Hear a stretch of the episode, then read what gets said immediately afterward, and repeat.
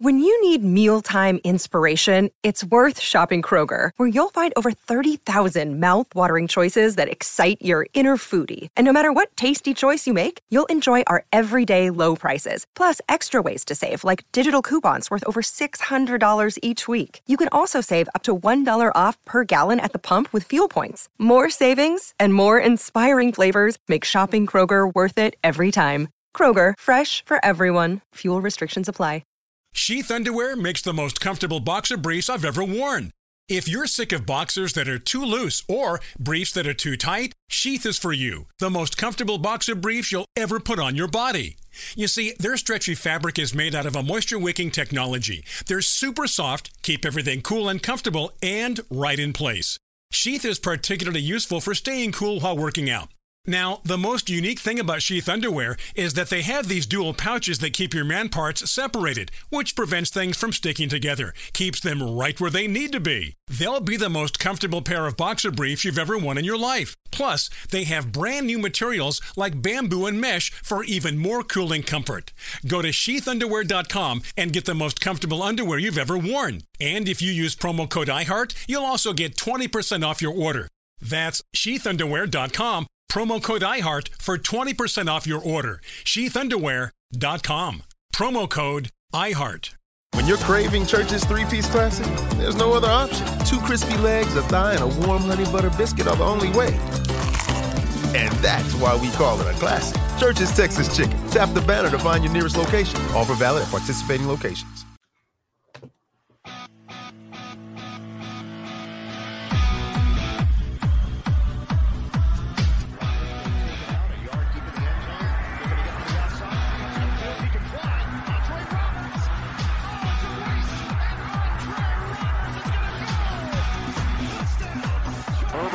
Stops, launches deep.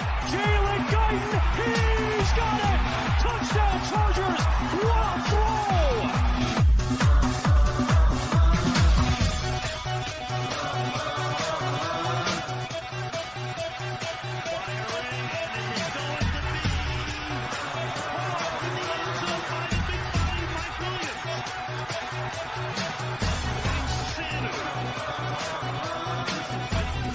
And now, your hosts of the Shock Therapy Podcast, Tyler Lawrence and Zac Alfers. Now that he's not bailing on me for some work, I can finally talk some Chargers football with my co-host Zac Alfers here at Zac Alfers. I'm Tyler Lawrence at the Master Bowl and at LAC Shock Therapy. You can find us on Twitter. Zac, What's you get up? a job and you have to start canceling podcasts now. All right, man. So I was really I I enjoyed our one week hiatus, but yeah, that's how it works. I'm big time now, a professional baseball salesman. It's all right. I, I'll let slide. I'm assuming I'm getting some free tickets here sooner or later, right? Oh yeah, uh, definitely. Whenever you want to make a trip up to Sacramento, I get two free tickets a game, um, and we have 75 home games. I can't possibly use all of them. So if you wanted to bring the wife, you guys could have those. I could come and meet you, or we can go together. Uh, however you want to work it out, just let me know. Give me some dates, and I could hook you up. We'll, we'll figure that out later. Let's get into some Charger news. I feel like we have a lot to talk about. It doesn't seem like a lot's been going on, but if you really look at kind of everything that's going on with the Chargers right now, uh, the first thing that pops to mind, Kenneth Murray getting surgery extremely, extremely late in, in this offseason program. Um, I don't have the the uh, the full story up in front of me, but as far as I know it, uh, he had injured his ankle during the season. It was like week two.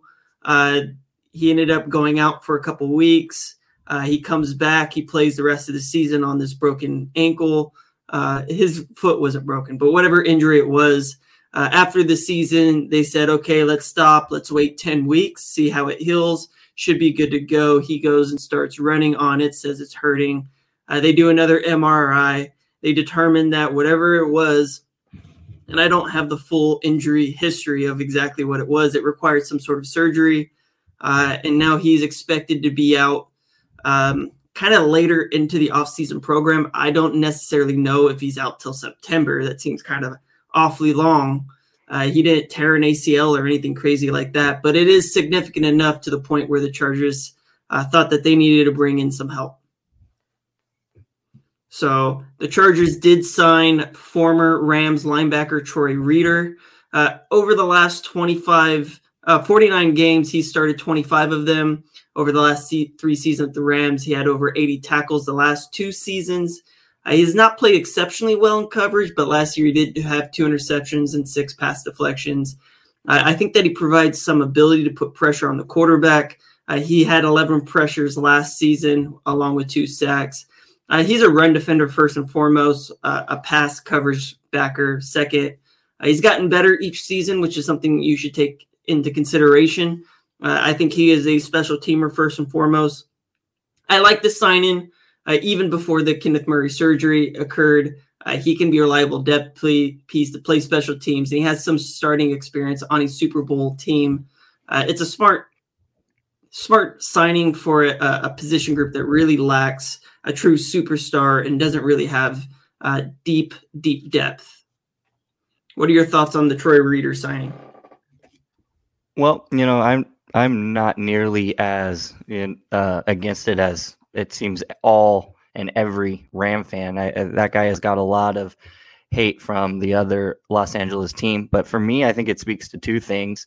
Uh, one, how just unimportant that position is in Staley's defense, and two, the belief that this coaching staff has on all of the other pieces. I'm talking Drew Tranquill and the young guys. We saw them flash at times, and Ama, uh, Amen Ogbongbemiga and Nick Niemann. And I think you know, they're going to obviously get a lot more playing time than was probably expected with a healthy Kenneth Murray and Drew Tranquill. But, you know, it's early on in the season. We haven't even hit, we're, we're not even into the NFL draft. We have a full off season, um, you know, a whole off season to go through training camp. And so I, I don't think I like the Troy. I like the Troy Reeder signing. It brings us some depth, um, and I just don't think he's nearly as bad as Rams fans would like us to believe you know, I don't think that he's a starter. And that's what no. you ultimately have to look at it, right? He's not a starter. He's a special teams player who has starting experience, right? Experience being the the primary thing there. He's got starting experience. He's not just a straight liability. He's just not a start. He's not a great player. He's a role player. He's a rotational piece. He is, you know, somebody that for you to to play in a pinch. You're not expecting him to to take you know, 70 snaps a game. You're expecting him to take, you know, 15, majority of those coming on special teams. So I think if you taper your expectations and look at why we are signing him and what role he's going to play, I'm totally okay with with the signing in itself. Yeah, and as depth pieces go, as, as a guy who doesn't get a whole lot of playing time, he's opportunistic with what he has, what the, the playing time he does get. He had an interception in the Super Bowl, if I am not mistaken, and that I think spe- that is really beneficial to this young team who has very little playoff experience, if any, and no Super Bowl uh, experience. So just that in itself means something. And he's gotten better each and every season. He gets so, better. What? Yeah, you can't hate on a guy who's improving.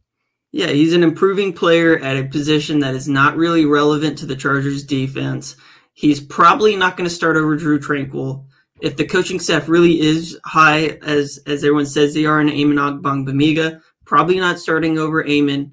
And you're looking at a player who had, you know, 80 tackles over the last two seasons playing special teams. That's pretty solid special teams type of value there. Um, I, I like the Troy signing. I think it makes a lot of sense. And he's probably not expensive enough to, you know, if he doesn't make the roster, he doesn't make the roster. You didn't spend a whole lot of money to, to get him. No, and then I, I think that's a good point you make about special teams. We've been only trying to improve that unit since Staley has gotten here, and I think you know a Troy Reeder type bring you know helps that those coverage units uh, tremendously. And then the other big uh, signing that we made, DeAndre Carter. Uh, he's our kick returner, punt returner, 29 year old special teamer who offers more than what I think Andre Roberts offers right now which is why they chose to go with Carter over Roberts. His primary role is going to be as a special teamer. Uh, he averaged 25 yards per return uh, as a kick returner, along with a 101 yard touchdown last season. Uh, he added 16 punt returns last season, averaging 8.4 yards per return. Uh, where, where the value comes is ultimately going to be as a kick returner, punt returner, but he offers a lot more as a role player to the offensive side of the ball, not only with jet sweeps, but as like a legit route runner. He's an ascending 29 year old player. He he really has some pretty routes. Uh, I I was actually watching some highlights of his and his ability to manipulate defenders and and move um, use the, their body language against them in his route running. Uh, I think that's like a, a uh, I, I, think there's a real value in that as a uh, as a wide receiver, right? Uh, I don't necessarily think he is a burner by any means, but I think that he is a player who understands uh, leverage of the defense and kind of how to hit the hole, hit it hard, hit it at full speed, and let it go. Um, I still don't think he's as great as a returner as Andre Roberts was, but again, I think he's an ascending player. Um, he had three touchdowns and 300 yards receiving. So he just offers more than what Andre Roberts does. And he can take those jet sweeps and be that little bit of a gadget player while also stepping out into the slot if needed and running routes from there as well. Absolutely. Just he just checks off more boxes. I I, I loved seeing Andre Roberts back there, but now we have a kick returner and a punt returner and someone who can help that offense. It, I was not excited to go back into the, I wanted I did want Andre Roberts back, but I was not excited to have, you know, um, KJ Hill back there returning punts. Like who are we going to have return punts? You know, at, at, this point in Andre Roberts' career, he is he's no longer that guy. He was at one point. Now we went with a younger option, a guy who can contribute in more than just one position, and that being kick returner for Andre Roberts. So I, I, like it. I think it makes a lot of sense, and I'm just excited to see what that guy can do with the ball in his hands. And then the last thing I kind of wanted to bring up before we jump into um, into these interior defensive linemen that we are going to be talking about on this episode, uh, who have the Chargers worked out um, during the draft process? And I've been compiling a list for a few days. Uh, I think that there's definitely players on here that I'm missing, but players that the Chargers have worked out. The first player that pops in and out on uh, out to me is going to be Matt Araiza, San Diego State punter. The fact that we are working him out uh, is, God, this guy's going to go by the second round. I swear to God, he's getting so much guy. hype. Uh, it's not even that I, I love this guy. I think that there's just a lot of hype surrounding this punter. There's three punters in this draft who are potentially going to get drafted uh, and Araiza, I mean, he can he. I don't see any way he's on the board in the third round. Mm-hmm. Bold. Are you uh, are you gonna are you good? Well, I mean, you're looking and you're seeing how much hype this guy has. We've seen kickers and punters drafted that high. It just hasn't been that long. It's, it's been a long, long time, right? Like, I well, but, I can't. You say that I can't think of a single one, but I, I don't doubt you. I don't doubt you if if that's the Bucs kicker, the Bucs kicker, uh, Buccaneers drafted him in the second round. He ended up totally flopping. Uh, he was on the Chargers practice squad like two years ago, three years ago. Oh, um, not gonna, not gonna come to me. Sebastian Janikowski was a first round draft pick.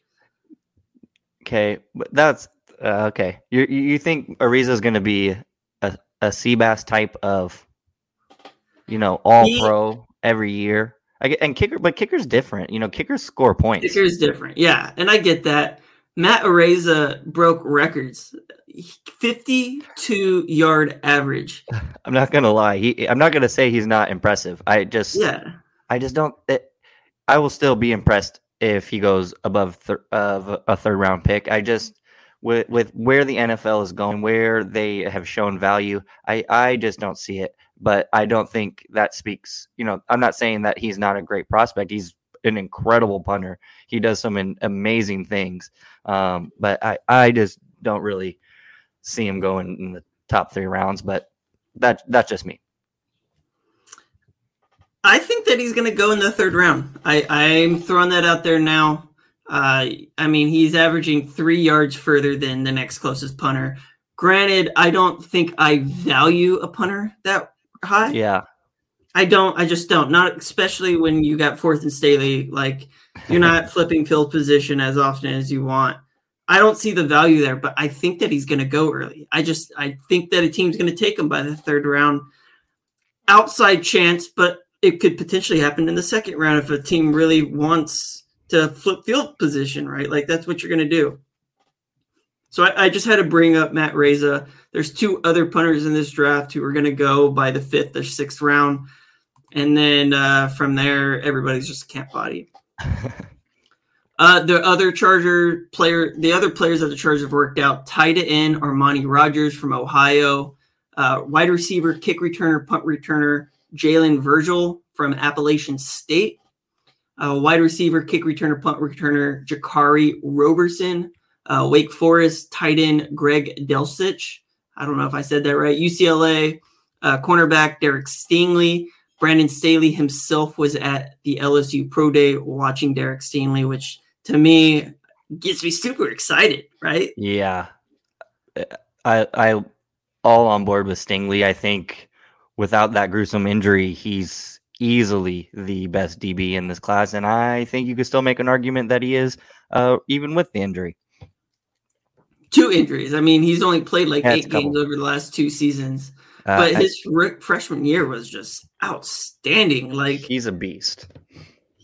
So I'm really, really, really intrigued by the fact that Brandon Staley himself went and watched Derek Stingley. That means there is legit interest. This not just a random scout. The man right. was there in person watching him. Uh, and then players that the Chargers have met with during the uh, draft, um, during the combine, I should say. Treylon Burks, um, offensive tackle Sean Rhyan, who I think would be a legit potential second round target. Uh, I don't know who this is. Jean Delance, uh, tight end Chig Ekwong Wu Ik Ok Wan Wu, Chig Okwon Wu, whatever the hell his name is. He has. Uh, they met. They met David Ojabo.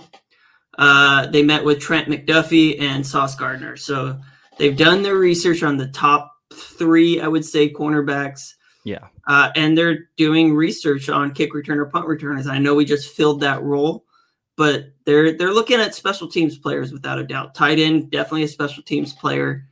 Um, and kick returner, punt returners, and Araiza. So interested to see where that ends up going. And before we move on to the um, to the uh, interior defenders that we're going to talk about on this episode, I did want to bring up Draft Fest. Uh, I'm super stoked because I'm actually going to Draft Fest this year. Uh, it's at SoFi Stadium.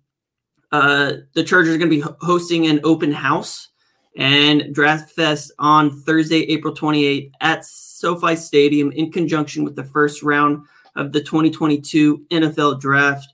Uh, the open house is a select a seat event. Uh, gives Bolt fam members the opportunity to access the stadium prior to the event for exclusive access to view inventory to add on, upgrade, or relocate current seats. I will just say I was able to upgrade my seats already. Uh, so I'm no longer in the 512 section. I've actually moved into the 300 section. Um, I was able to uh, upgrade to premier seats. Uh, that's not for everybody. Not everybody's going to get that opportunity because I literally bugged my season ticket rep every day for the last since October. I've been bugging the shit out of him. Fine. Yeah, exactly. You get exactly. one. I was sending him different memes every single day, just random memes. So you know the Will Smith. This is you'll laugh at this. You know the Will Smith, um, uh, the the Will Smith slap thing, right? Like at the, yeah. the Oscars or whatever, the Grammys. Yeah. Uh, I sent him like that meme where it's like me getting slapped and him slapping me, and he's like, "No, I don't have any premiere seats." And uh, I think he got a nice chuckle out of that. I'll send that to you here in a little bit. Okay but I was only able to get two seats because there are no more available. So I've literally bugged him every day, and I just happened to bug him on the day that somebody closed their seats, and I'm stoked. Nobody else is going to find that. Again, I was very adamant because I've been wanting to upgrade from these these uh, nosebleed seats into into that area, so I, I got real lucky.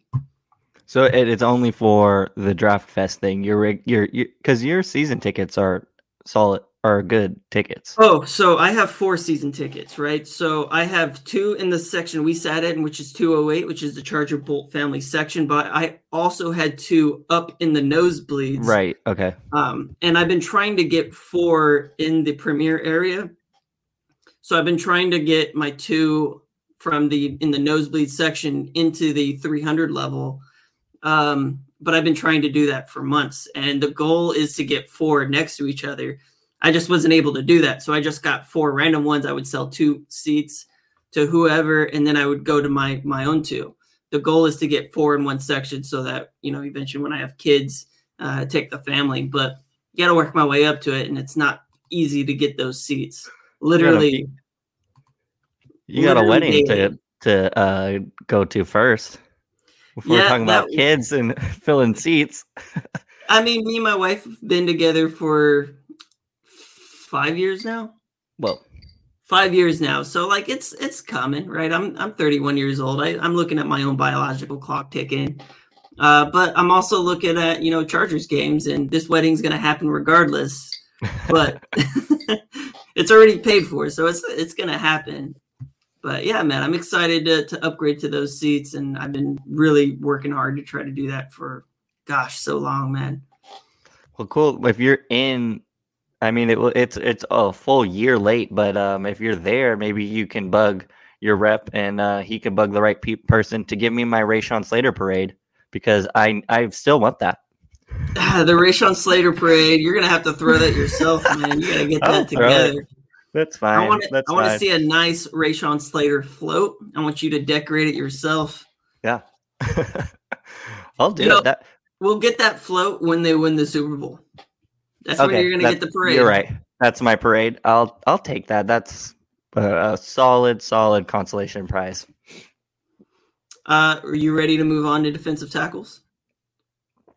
I think we should do it. All right, I'll let you go first.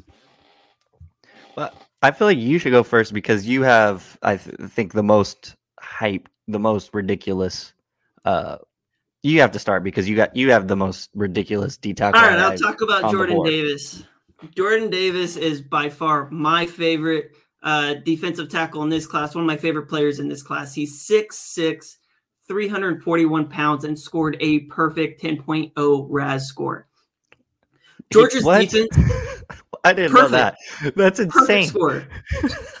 so Georgia's defense, I mean, every player on that defense is well known. Nakobe Dean, Travon Walker, Devonte Wyatt, Quay Walker, Channing Tindall. Last season, you had in Monty Rice, Azeez Ojulari, Tyson Campbell, Mark Webb, Eric Stokes, and then you also add in Jermaine Jefferson. I mean, you look at the Georgia defense over the last two seasons almost all those guys were drafted by the third round, most of them by the second round, lots of them in the first round. Half of those players, I mean, it's just outstanding how they've been able to just build up that defense. As great as Georgia's playmakers are on that side of the ball, the cream of the crop is Jordan Davis. Davis won the John Outland Trophy, who goes to the best interior lineman. He won the Chuck Bednarik Award the defensive player of the year determined by the Maxwell voters, uh, who are made up of college football coaches, sports writers, and sportscasters. Davis, like I said, is the premier player in this NFL draft. No player has the blend of traits you're looking out of a position specific player. Size for a nose tackle, check. 6'6, 341 pounds. Athleticism. This man ran a 4'7'8 40 yard dash. That is good for second best among all interior defensive linemen. He is also 341 pounds. That's Lastly, Jerry Rice. That's Jerry Rice speed. That is Jerry Rice speed. Maybe early on, maybe a little bit injured, but I mean, let's let's get back into this. So lastly, only 8 defensive tackles have ever run faster than Jordan Davis. That includes Aaron Donald, Hall of Famer, Geno Atkins, Hall of Famer, Tommie Harris, all pro, three time Pro Bowler, and his own teammate, Devonte Wyatt, are four of those eight players in that uh, in that group.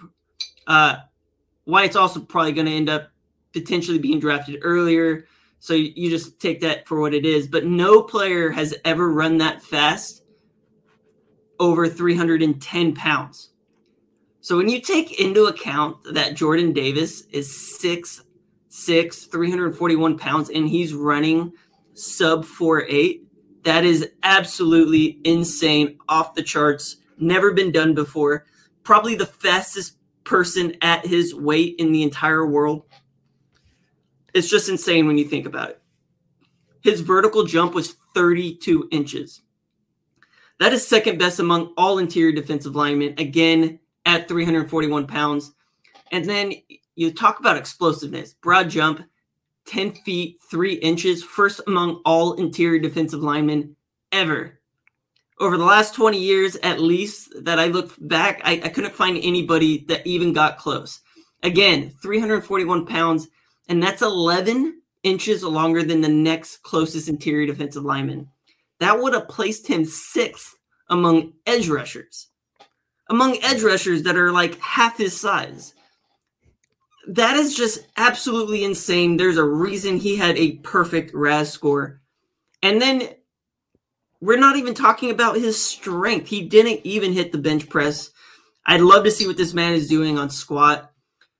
I mean, Washington Davis is obvious. He's one of the strongest players on the field. He effortlessly sheds players, wins double teams. He has a knack for freeing up teammates to make tackles.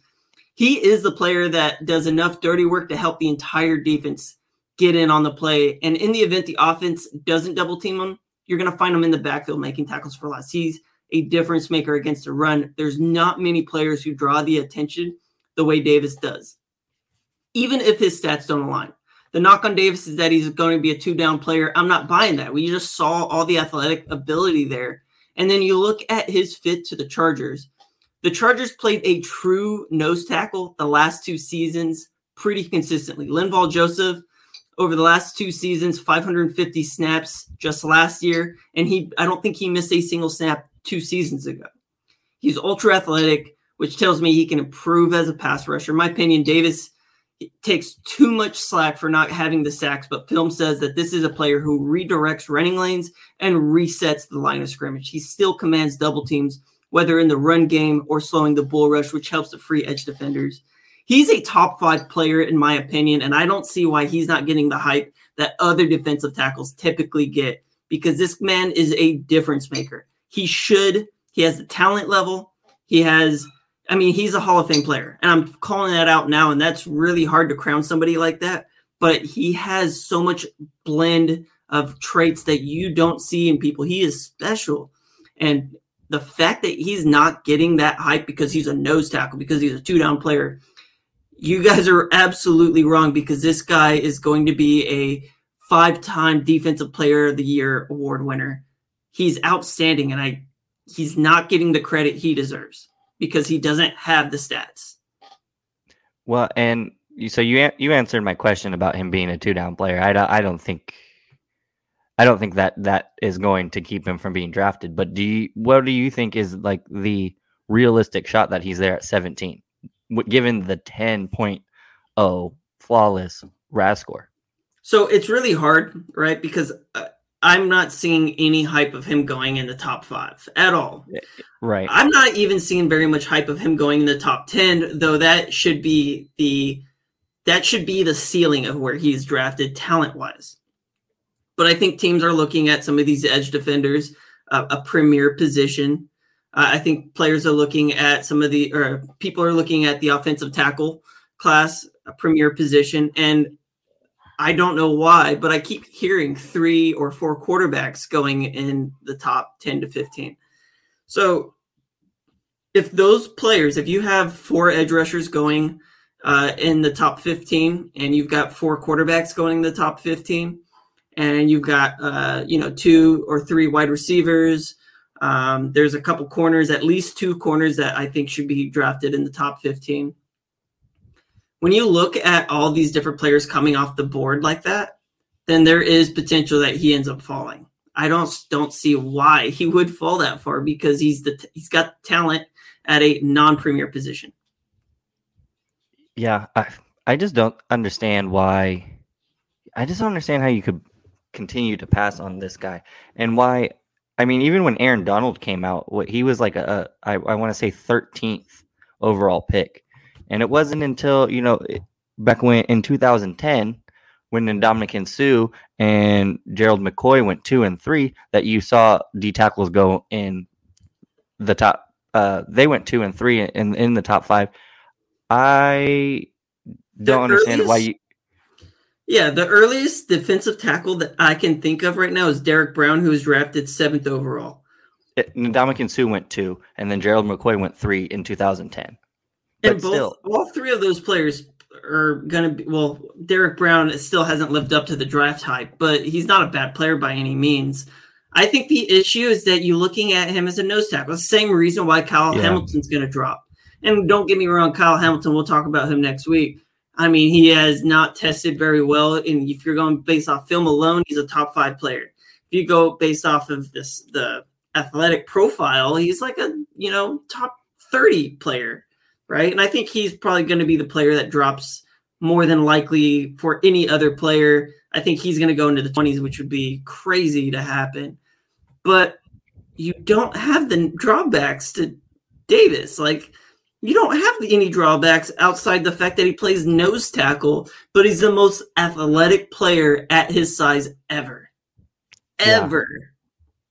Well, and I, I think I have a hard time seeing them at 17 because I think some GM out there is going to wise up and not even take a flyer. Take the best player available as soon as the sixth pick comes around. He's the best. I mean, I think he's the best, the best player. Period in this draft. He is absolutely amazing for what he does. I don't understand the two. I, I've I didn't get, I was knocking him as a two down player before you get into the tape and before you see with your eyes what this guy can do. Combine, I think the reason he's a two down player is because Georgia's defense had such a good rotation of players that why why play him on third down you can keep him fresh on first and second down. He just wasn't asked you, to do it.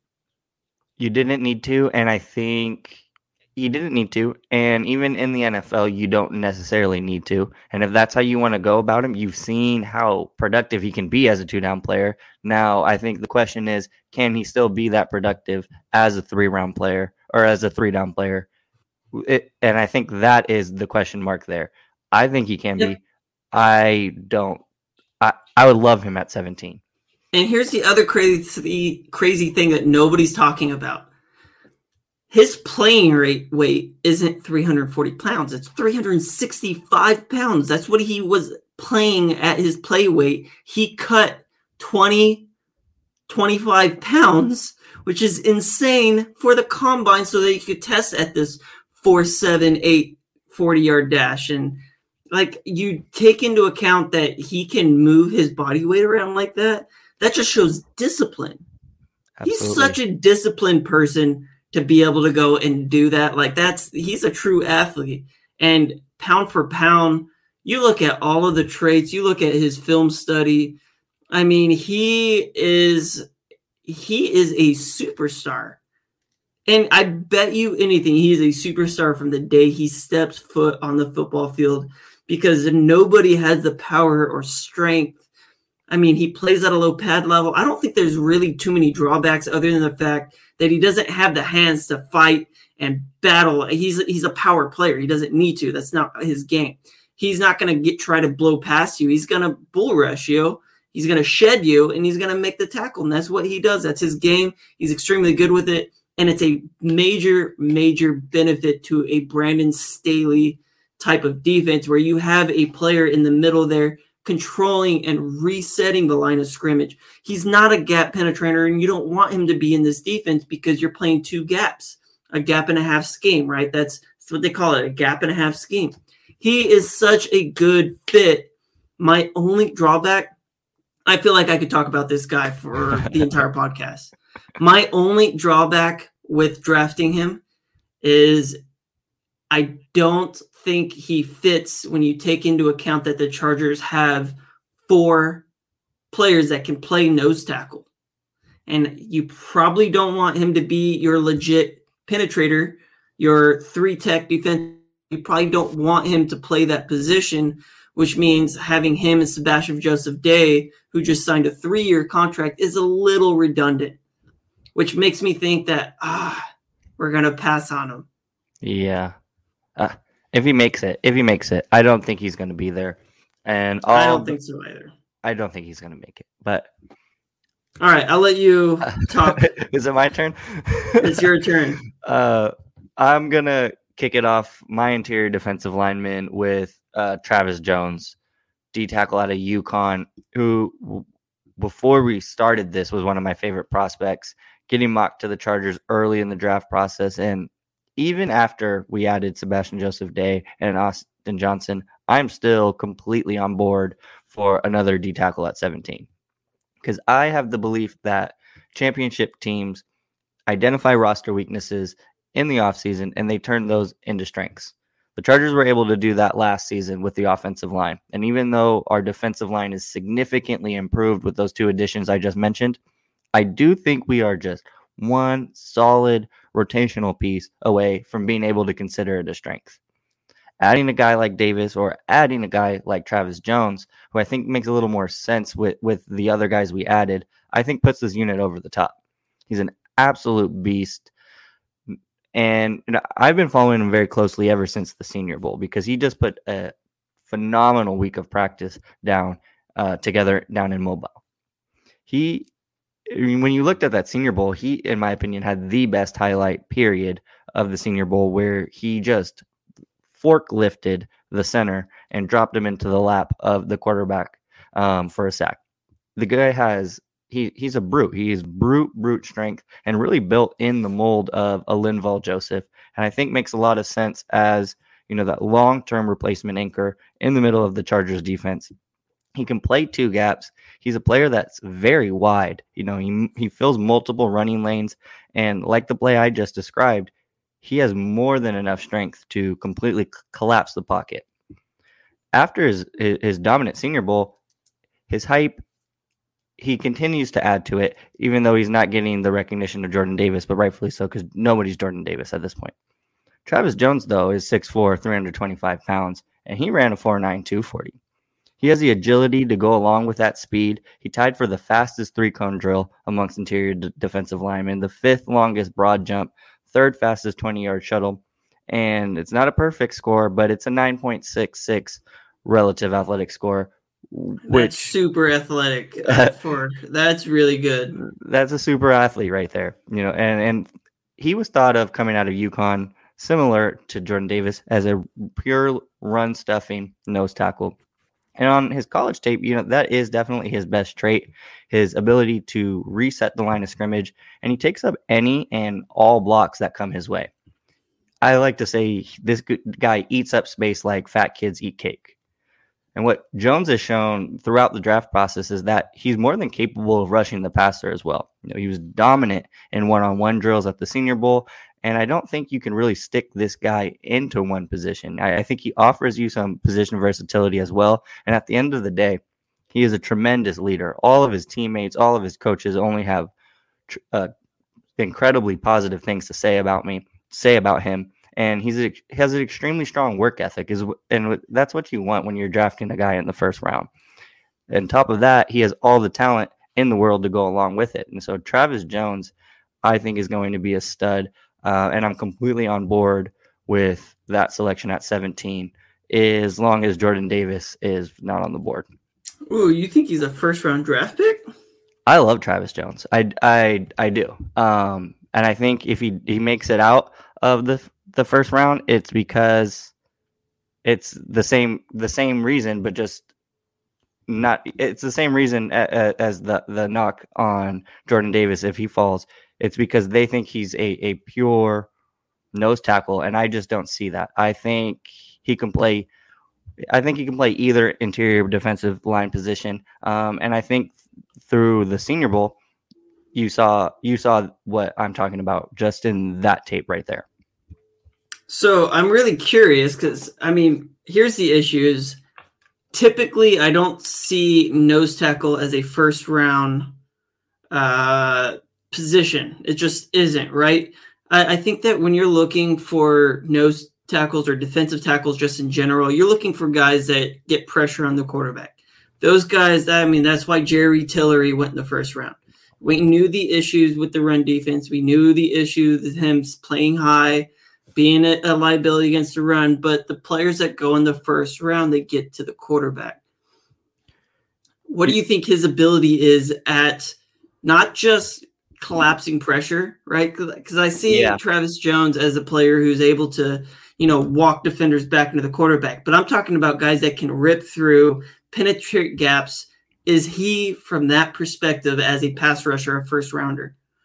Well, if you're gonna one, if you're gonna block him one on one, yes, because he dogged all of the top tackles that we're looking at that are gonna go in the first 15 picks. He dogged all of them, and I think what sets him apart, I do think after Travis or after Jordan Davis, he is the next best run defender because his ability to just. I- I think if you're going to block this guy one on one, he's absolutely there. And when you pair him with the defensive line that the Chargers have just acquired, you're not going to be able to commit more than one body to him. So, do you think he fits as a three tech, or do you think he is more of a nose tackle? No, I think he's. I think that is the knock is he's a pure nose tackle, but I believe truly that he can play both. Um, I, like don't- Travis Jones. I do. love I've him. been watching him. You know that we took this extra week off, uh, and I watched probably 15, 15 defensive tackles during this time frame. And I actually really, really like Travis Jones.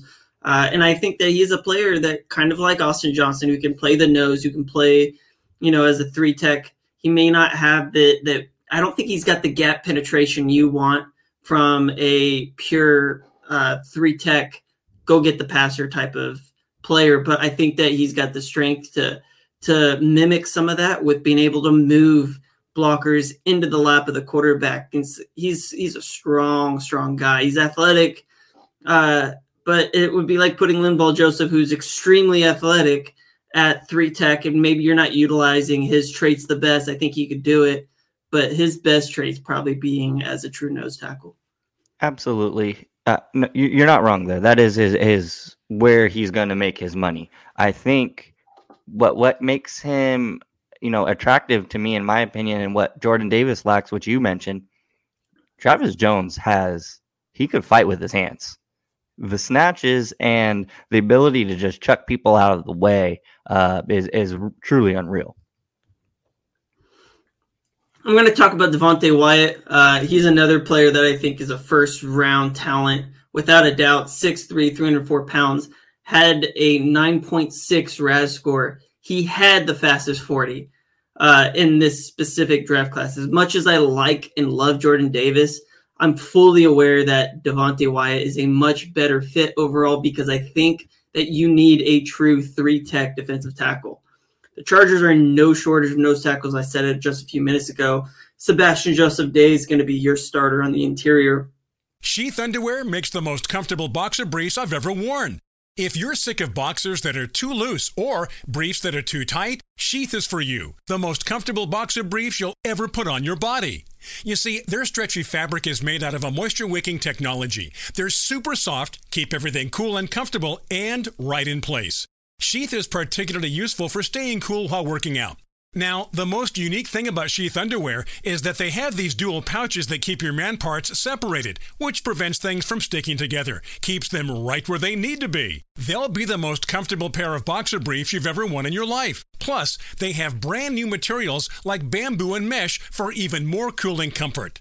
Go to sheathunderwear.com and get the most comfortable underwear you've ever worn. And if you use promo code iHeart, you'll also get 20% off your order.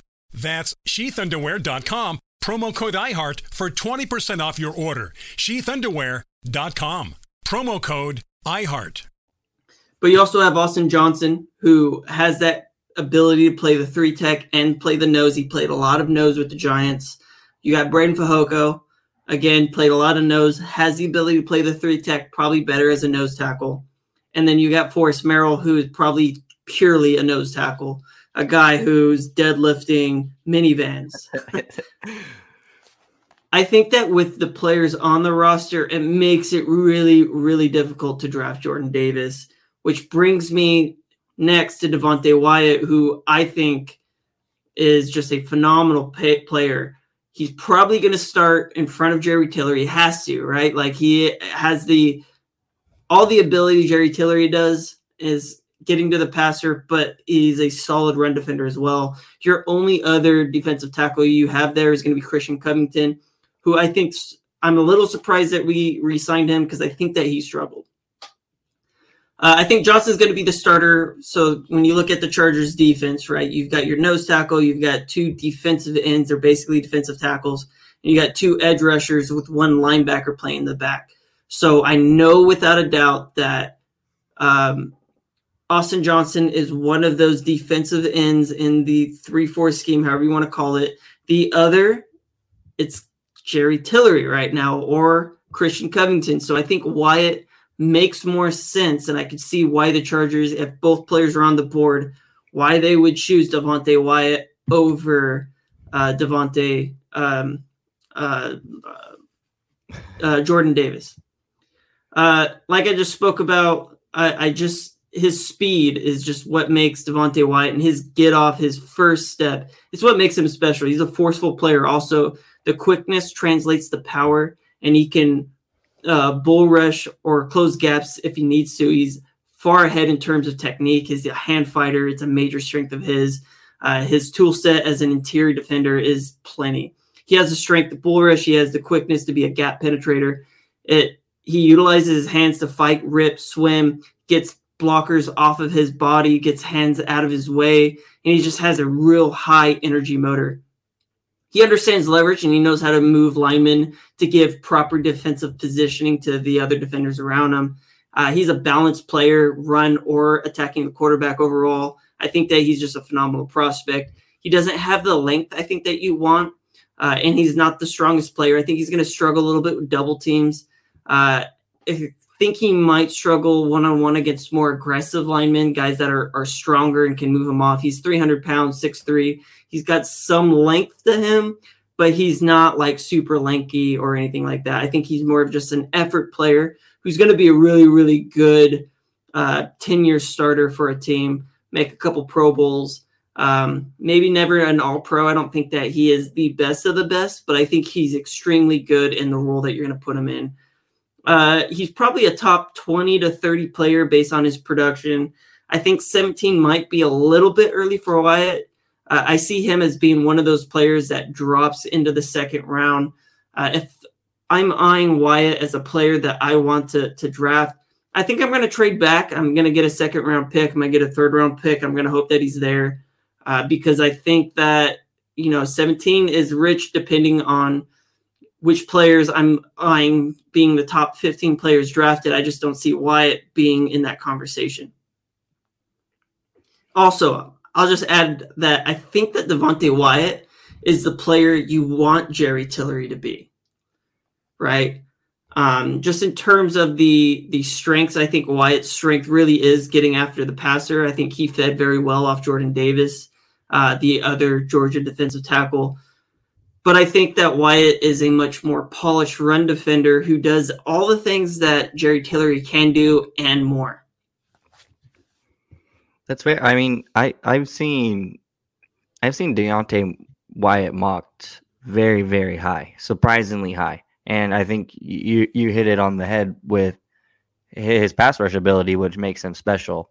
Um, you know, before these crazy this combine, uh, he was across the board predicted to go way way ahead of uh, Jordan Davis. So, eh, well, and and talking, I'm going to just keep going into my next guy. And just off of combine results al- alone, I, I think we're looking at one of the most overall athletic interior defense line classes the NFL has ever seen. You know, guys who weigh over 290 pounds are not supposed to run under five second 40s. Like, this is ridiculous. And we have several of them. And 340 just, pounds under four eight. So it's, it's, just crazy. It's a crazy. 290 is like the to me like if you're over 290, you're a big guy. You're not supposed to be getting you know five moving you like know that. five to five one, right? Like that's kind of what you want. Five to five yeah. one. And I'm good with that. That's fast to me. Um, but I think it, you know it just speaks to how far athletic training has come and all of these college and all these college you know strength and conditioning programs have come because you're breeding guys like Devonte Wyatt and Jordan Davis who set the NFL world on fire with their 40 year times. I, mentioned Travis Jones. And they're but, on the same team, which is just insane. it, it, it's crazy. It's crazy. But the next guy I'm going to talk about out of Oklahoma, Perrion Winfrey, he ran a 4.89. You know, maybe not as impressive because he, he does weigh 290 pounds. Still, I feel like if he ran that three, four combines ago, he's the center of the combine, you know, world right now. And Perrion Winfrey, a stout, physical defender who knows how to manipulate leverage. You know, once he is leaning, his anchor is set, you are having a very tough time moving this guy. You know, I've seen him use this technique. He completely stalls out double team blocks and maybe slightly undersized for an NFL nose tackle. I think he has all of the strength to make up for it. Once he is freed up, he's a very consistent and powerful tackler. He has the ability ability to shed those blocks effortlessly and he's a guy who's always on the hunt. You know, even in pursuit, never out of a play because he plays with tremendous energy and plays with a motor that never seems to run out of gas. He has elite burst, you know, and the ability to slant into the offensive play. I, I think that is one of the most impressive traits that he has. He uses that consistently to just jump into opposing backfields. At the Senior Bowl, lit Mobile on fire with five tackles, two sacks, three tackles for loss, and was named the MVP of the entire game. And at Oklahoma, they had him play all over the D line. You know, he was playing D end, he was playing nose tackle, and I think, you know, his versatile skill set, I think that's going to make him a good defense, or he's going to make a, a, a he's going to make a good fit for a defense that has a creative defensive coordinator like Brandon Staley, someone who likes to run hybrid fronts, move his guys around, looking to exploit mismatches. And I, I think, you know, his pass rush skills, if you could even call them that, need to come a long way. They're nowhere near elite, which is why he is going to be a second round pick at, at the earliest. But I still think there's plenty to like about Winfrey's game because um, he's built in the mold of, you know, the old school run stuff in interior defensive line with some more versatile position versatility, uh, which is just so attractive in today's NFL. All right, I think I'm gonna keep this moving a, a little, bit. bit. So I'm gonna talk about John Ridgeway, Arkansas nose tackle, 6'5", 321 pounds. Uh, he was a two-star recruit out of high school, and he played offensive tackle. He ended up going to Illinois State, just a small FCS school. Um, he wasn't really highly recruited. He, there, he ended up moving to the defensive side of the ball. Like I said, he played offensive tackle, moved to defensive tackle. Uh, John Ridgeway, he added 40 pounds between his senior season of high school and his sophomore season. He bulked up a lot to go and play defensive tackle. And he was one of the best interior defenders in all of the FCS. Uh, but he wanted to go play better opponents. So he chose to transfer to Arkansas to play in the SEC, where men are made, basically. Uh, he played well enough at Arkansas to go play in the Reese's Senior Bowl. He's a true nose tackle who's not going to rack up sacks, uh, but he is one of the, the premier run defenders in this class. He's got sufficient size, strength, length. Uh, he's going to be a key clog in the middle. He's a physical player, just doesn't give up any ground. He's got sufficient upper and lower body strength. Uh, while his ability to play the run is the biggest draw, He's also got a pretty nasty bull rush where he can go and get some pressure, uh, backing blockers into the ball. Uh, he won't be generating the sacks. He does have this push and pull technique that he uses from time to time that can be kind of effective, but it's not really a common occurrence. Uh, he's also not super, super athletic. He's not going to chase anybody down from behind. No Linval Joseph getting sideline to sideline or anything like that. But he is a true two down player in that regard. Uh, I think that he's going to need to work to keep his pad low, level a little bit lower. Uh, he's six five, but that height kind of works against him. It's kind of a disadvantage. I think smaller uh, blockers are going to be able to get up and underneath him, especially if they're more bulky, stronger players. Uh, and they're going to get leverage and they're going to get underneath him and they're going to wall him off. Um, he's got to be smart about getting low, understanding leverage. I like John Ridgeway, I really do but I think that there's limitations that come with Ridgeway. Uh, I think he's going to be going kind of in the fourth round. Uh, I think that the height, the ceiling would be a third round pick, but again, at, a, at the nose tackle position, where really nose tackles, if you can find a 350 pound dude, put him in the middle. Usually, they eat up the blocks. It's a it's a it's a position that goes without the the praise that other positions do because you're not getting the sacks, you're not getting the tackles. Your job's literally eat up double teams. And in that regard, I think John Ridgeway is able to do that. Because of that, he's going to end up dropping a little bit further down because uh, he, he's not going to be able to get you a whole lot of pressure um, or anything like that. So I have a fourth round grade on him. Uh, but again, I think the ceiling's the third round. All right. Um, keeping it pushing. I'm talking about DeMarvin Leal out of Texas A&M, fresh off a, an absolute stellar year. And not only was he one of the most productive players in the SEC, like you mentioned, the premier conference in college football, he was one of the most productive football players in the nation last year, period. He was a 2021 consensus All American. He racked up 58 tackles, 12 and a half tackles for loss, eight and a half sacks, two pass deflections, two forced fumbles, 37 pressures. He plays D tackle. That's pretty, uh, that's crazy.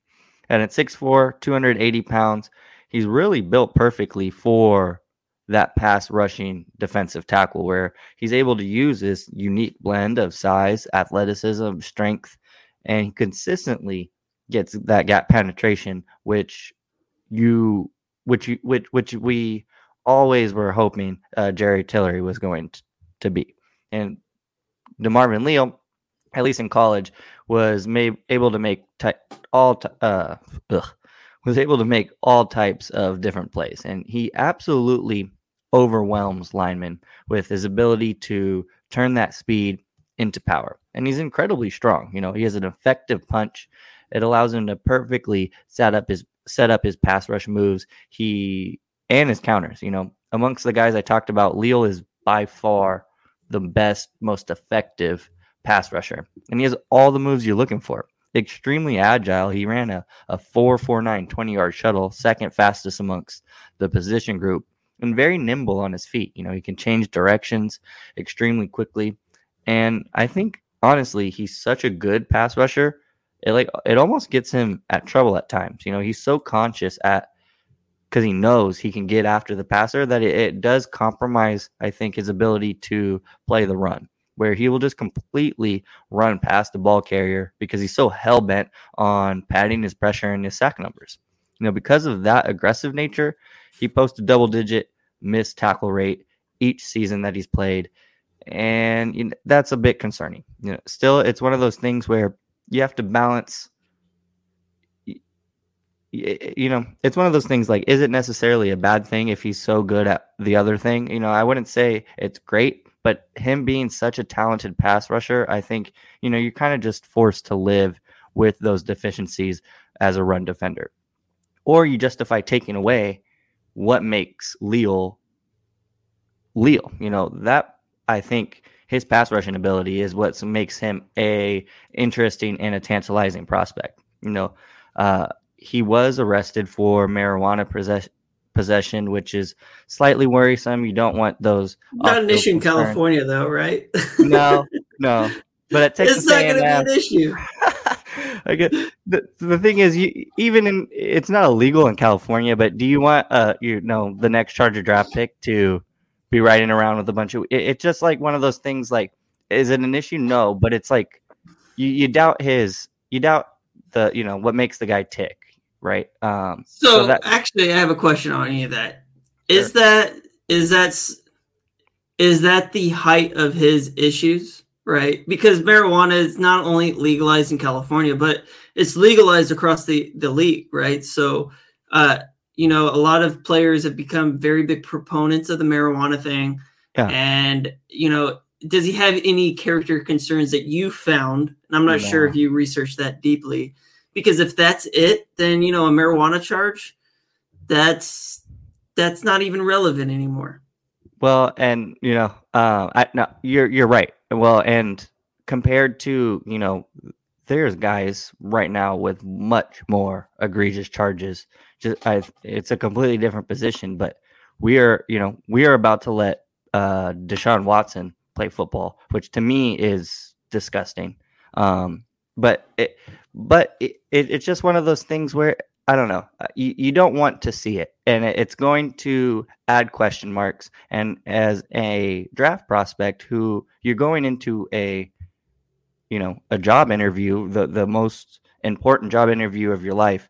It's just the, you want to be able to answer questions instead of adding questions, if that makes any sense. So, yeah. um, do I think it's a, a, a?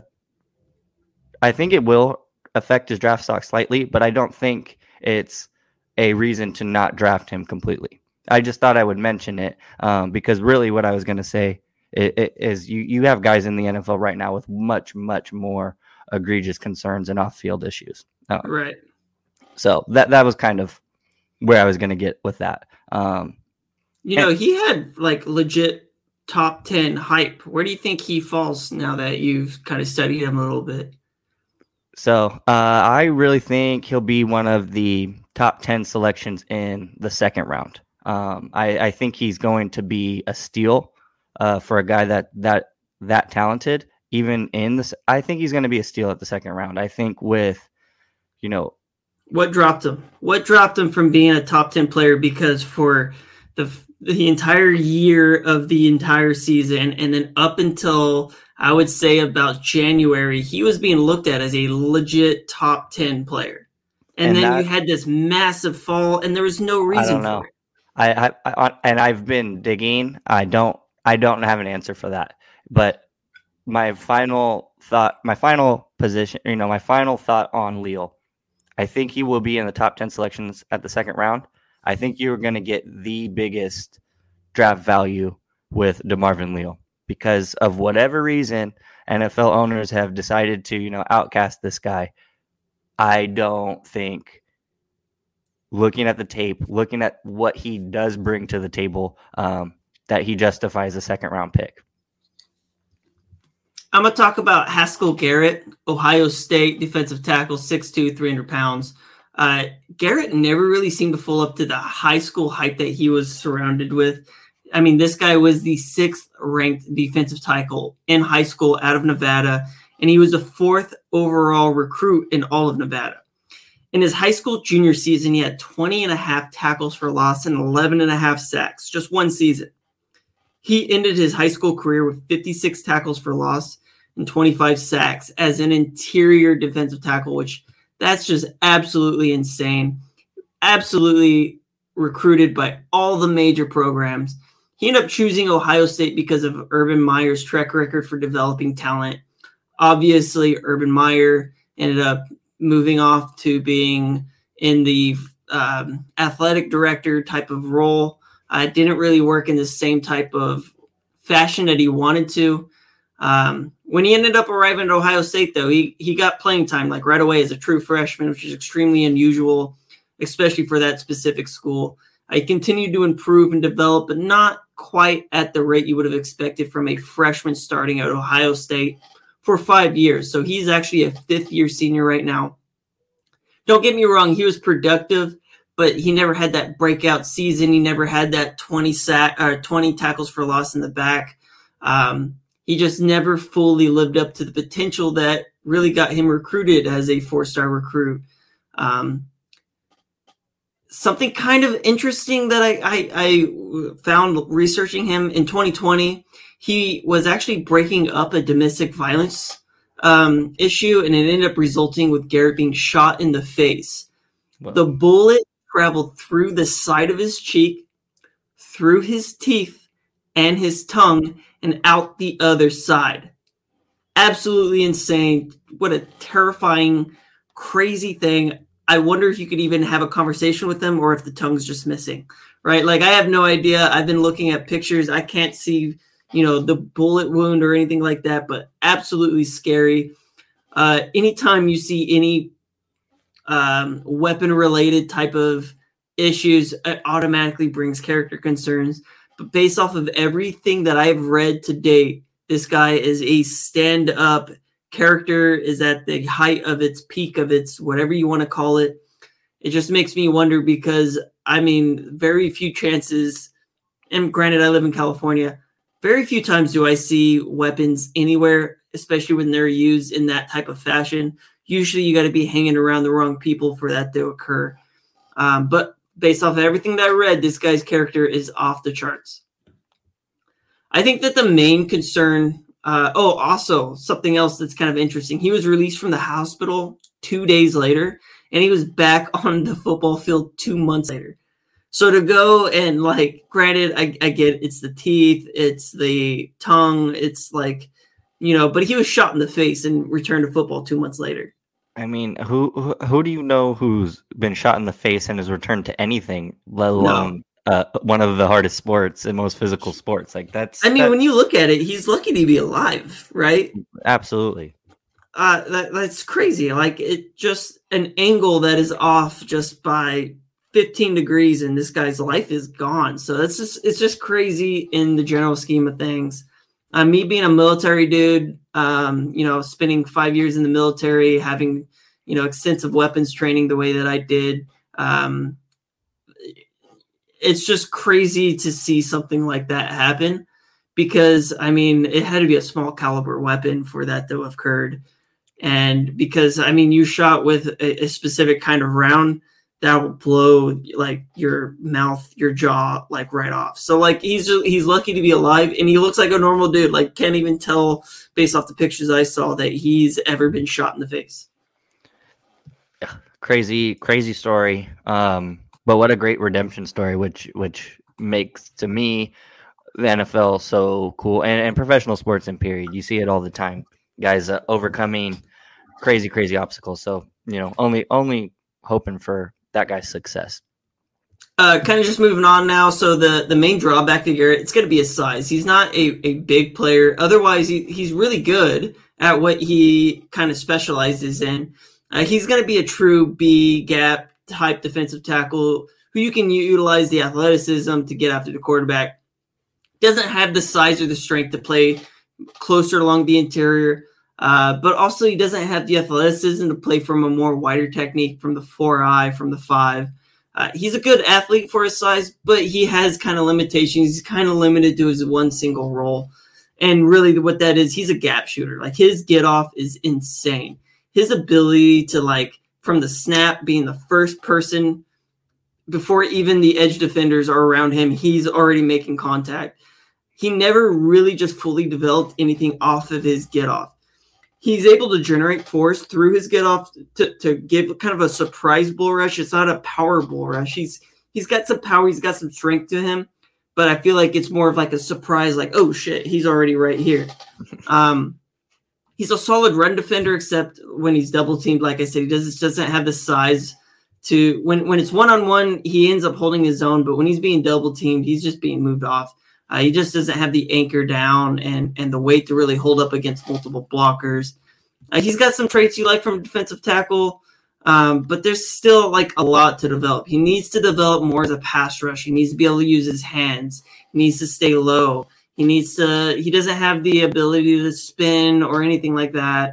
Uh, his frame it really looks maxed out. I, I kind of feel like he just hit that peak of his potential. Um, kind of in that high school era where he was just so much better than everybody else. Then he goes to Ohio State and he really just hit the limit. Um, I doubt whether he's really going to ever fully develop as a run defender. I think that for a, a, player who's got that specific trait where his get off is kind of what makes him special, what makes him good. Uh, he's got pursuit behind him, right? He's a, he's a an effort player. He's got that high motor, whatever you know buzzword you want to use. Um, he's just not going to draw the same type of attention as others. I think he's going to probably go in the fifth round or so. Um, I f- see him as a future rotational player who ends up finding a role uh, kind of later in his career, um, kind of similar to Damion Square, right? Damion Square was never the biggest or strongest player. He was able to play nose, maybe probably not a good example in terms of the type of player, but kind of, you know, as a player that ended up having and finding some sort of success you know, when he was 27, 28 years old, but it took him quite a while to develop into that. Uh, so I, I just think he's a future rotational player, probably more closely related to Christian Covington, who you know ended up finding his groove later in his career. Well, that's it's totally on brand with the next guy I'm talking about. Uh, talking about late bloomers, and this guy I've seen listed on some sites as a defensive end, which is just totally ridiculous. But Neil Farrell Jr. out of LSU, really built as that prototypical nose tackle that you're looking for. 6'4", 330 pounds, and he has a six six wingspan. You know, with COVID, he actually spent five seasons at LSU working on his craft, but he never broke out until this 2021 season where he was actually given a chance to be that full time start- starter. And last year, he racked up 45 tackles, nine and a half tackles for loss, two sacks, and two pass deflections. A very, very strong prospect. And he doesn't have, you know, the punch you'd like to see for a guy who is as strong as he is, but his, his raw strength really stands out. And once he is able to put that to use, uh, he's going to be dangerous because once he's engaged, you know, he just bench presses offensive linemen, the biggest guys in the game, completely off of them, and he can get them off his. He gets offensive linemen off his frame, and he uses that to just manipulate his blocker. He has a great, incredibly strong vice grip, and he uses that to just shed his block at, at a moment's notice. He's very disciplined with his eyes. You know, he's always peeking into the backfield, which if you don't know what you're doing, that's going to get you in trouble. But even with his peak, he's able to maintain his gap control and he never loses that vision. And he uses that to just completely blow up blocking schemes. And overall, you know, he's a guy who consistently wins his one on one matchup. Teams don't have much success against him unless they do commit multiple bodies his way. Still, you know, he, he's looked at as a late day two pick who's going to slide probably I, I see like in the fourth round um, because he doesn't really have the explosive get off that you want.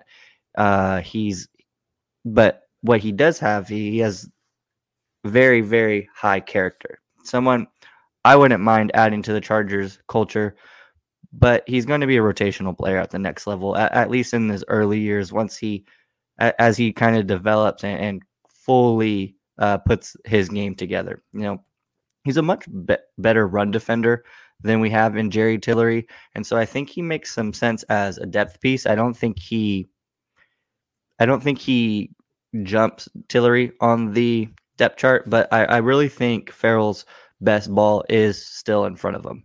So early in his career, you know, you would see him chase guys down from 10 yards out. You know, he uh, we use the buzzword motor, but this guy's effort just never disappears from play to play.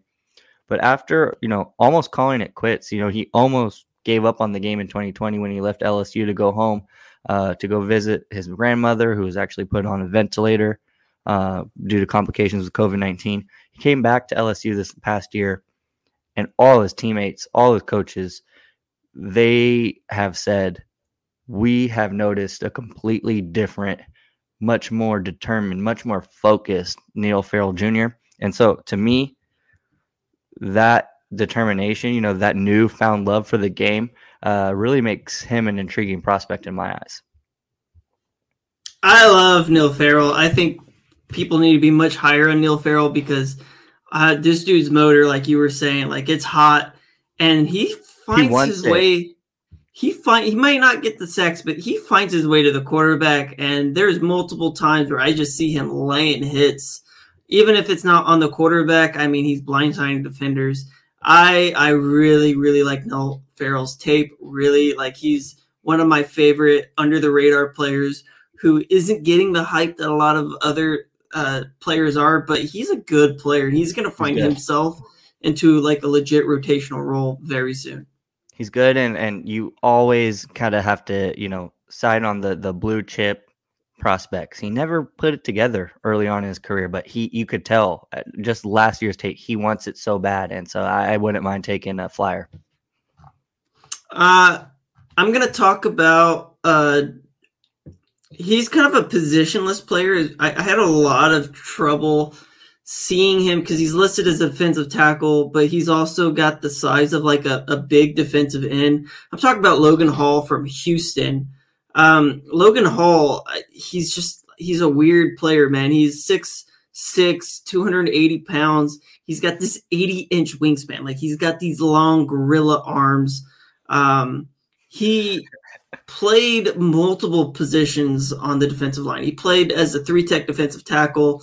He played as the edge defender. There are a couple times I even saw him kind of move toward the interior. He's just one of those positionless players. He does not have the size to play nose tackle. No way in hell should you ever think about putting him in that position. Uh, but his weight has fluctuated quite a bit going all the way back to high school. Uh, six six, he was like 220 pounds, and he played edge, and he ended up moving to like get putting on like 100 pounds, not 100. He ended up putting on like 80 pounds. Uh, and then he played still. defensive tackle. Yeah, and then he goes and drops down to like 270, 280. Like he moved around quite a bit, and I'm having a really hard time determining is he an edge or is he defensive tackle? And like I said, they moved him around to wherever they needed him. Um, he carries his weight extremely well. He's super, super athletic. He had like a nine over a 9.0 RAS score. Granted, I think that his RAS score kind of comes as a uh, edge defender rather than a defensive tackle, and I feel like he he's being graded as a defensive tackle, but he he feels like an edge defender, like a big edge. Uh, like because the athleticism is there. He's strong for his size, for the height. But again, like I just, it's really hard to see him because he's listed as a defensive tackle, and I just don't see him at his size, at his weight. I mean, I can't think of many 280 pound defensive tackles out there that are as strong as he is at his size. Um, for that reason, I kind of want to put him at edge. I feel like that's where he's best utilized. He's very disciplined with his weight. He's able to move his weight around as he uh, sees fit. He's done it for the last couple of seasons. Um, he's got size. He's got power. He's a twitched up athlete uh, who has energy like in his attack. He's explosive, disruptive. Um, he's very. He's got really good lateral agility. Um, he's able to corner guards. He's able to pursue the quarterback uh, like I said, 6'6, 280 pounds. So that you're just looking at all the athletic ability, and then you try to say, okay, me being Brandon Staley as a player who likes big players on the defensive line, I think it makes a lot of sense to go and get a player like this that could potentially play as the three tech defensive tackle, could potentially play as a big edge, right? And if you look at Joey Bosa and you look at Khalil Mack, we got big edges, right? This isn't Von Miller at 260, you know, 255 pounds. This is Khalil Mack at 275 and Joey Bosa at 280, right? So he kind of fits that mold as a player that you might want to develop a little bit more. Um, he's able to bull rush. He's got long arms. He's able to swim. He's able to get a good leverage. He does a lot of different things really, really well. And I think because he's so versatile and because he's a positionless player, uh, that really helps his draft stock in multiple ways. Because I think teams are going to look at him and be like, I could see him as a little edge that can go and, or as a big edge that can go and apply pressure, but also um, maintain, contain, and like close the pocket if needed be. Or another team can look at him and be like, look, he could be a light defensive tackle, could you know shoot the gaps and get to the quarterback. And because he's so versatile, uh, I think he's going to go like in the third round. I just don't know what he is. And if you don't have a plan for him, he's going to crash and burn. Uh, very similar to kind of Uchenna Nwosu, who was kind of a positionless player. He was a linebacker, then they moved him to edge. I feel like the development's really slowed down because of that. So if you're drafting him, you have to have a plan for him and you have to stick with it. I like it. That's, yeah. Good analysis. Um, well, let's wrap this thing up because we've been going a little over. So I'm going to talk about Otito Ogbonnia, um, another versatile D lineman who played every single position along the defensive line for that UCLA defense. A very, very strong run defender who's extremely hard to move once he reaches that point of contact, sets his anchor. And I think that's one of the most impressive parts of his game is is just is is the dude's pure strength. He has a wide frame at 6'4, 320 pounds, allows him to clog multiple running lanes at a time, and very effective when ripping. Has great grip strength as well, and completely resets his offensive lineman by just p- pushing them and getting them off balance, or whichever way he wants to go. The dude is strong, you know, especially when he's one gapping. You're going to need a bulldozer to move this guy one on one. And we just saw this guy put 29 reps up on the bench press, the most out of interior defensive linemen, the fifth me- most reps out of any prospect. The only guys to bench more were offensive linemen who are typically much, much heavier. On top of that, the guy squats 685 pounds. Like, why why do you even put that much weight on the bar? That's so ridiculous to me. Either way, that that strength is what makes him such a plus run defender. But he also has shown, you know, he he can club down blocks when he does get linemen extended, and when he does get a good jump on the ball, he uses that momentum just completely surge his way into the pocket.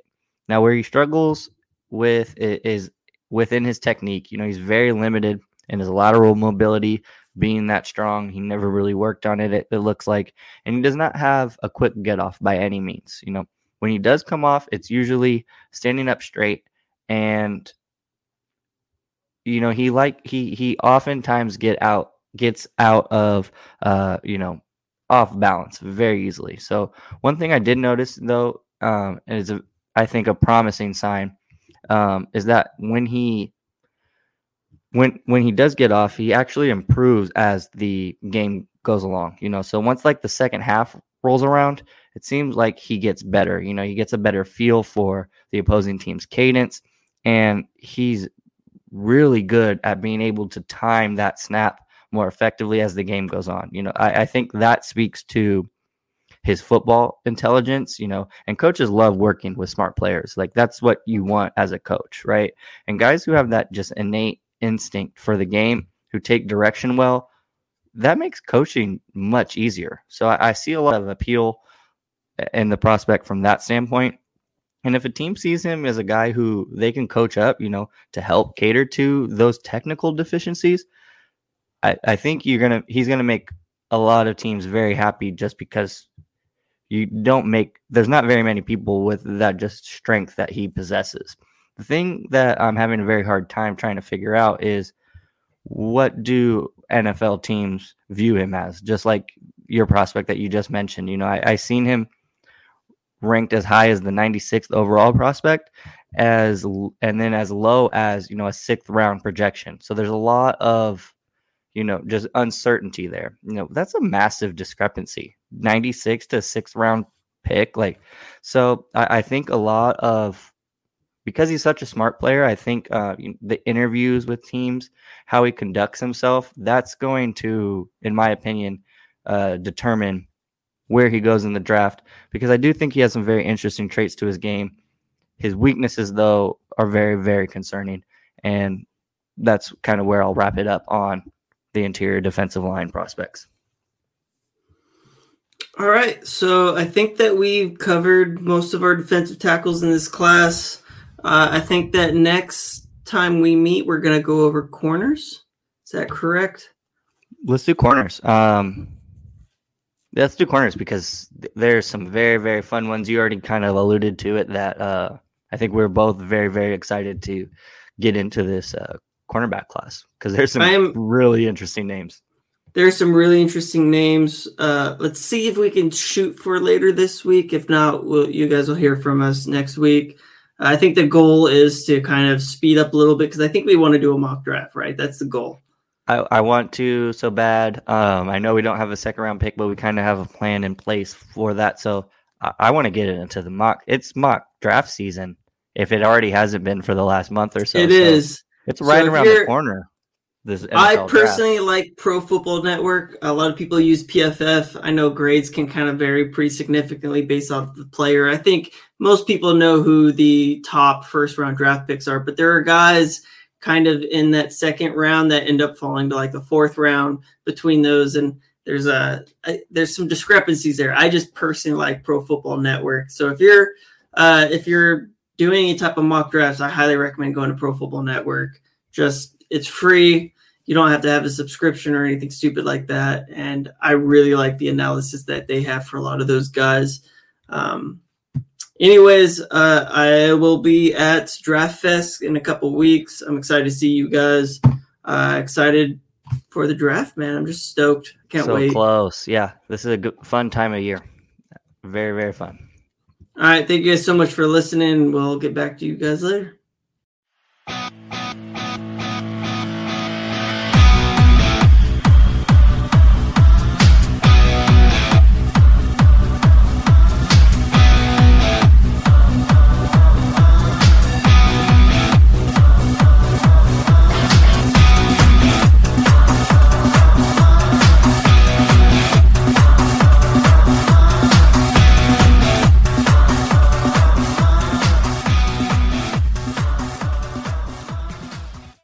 Underwear makes the most comfortable boxer briefs I've ever worn.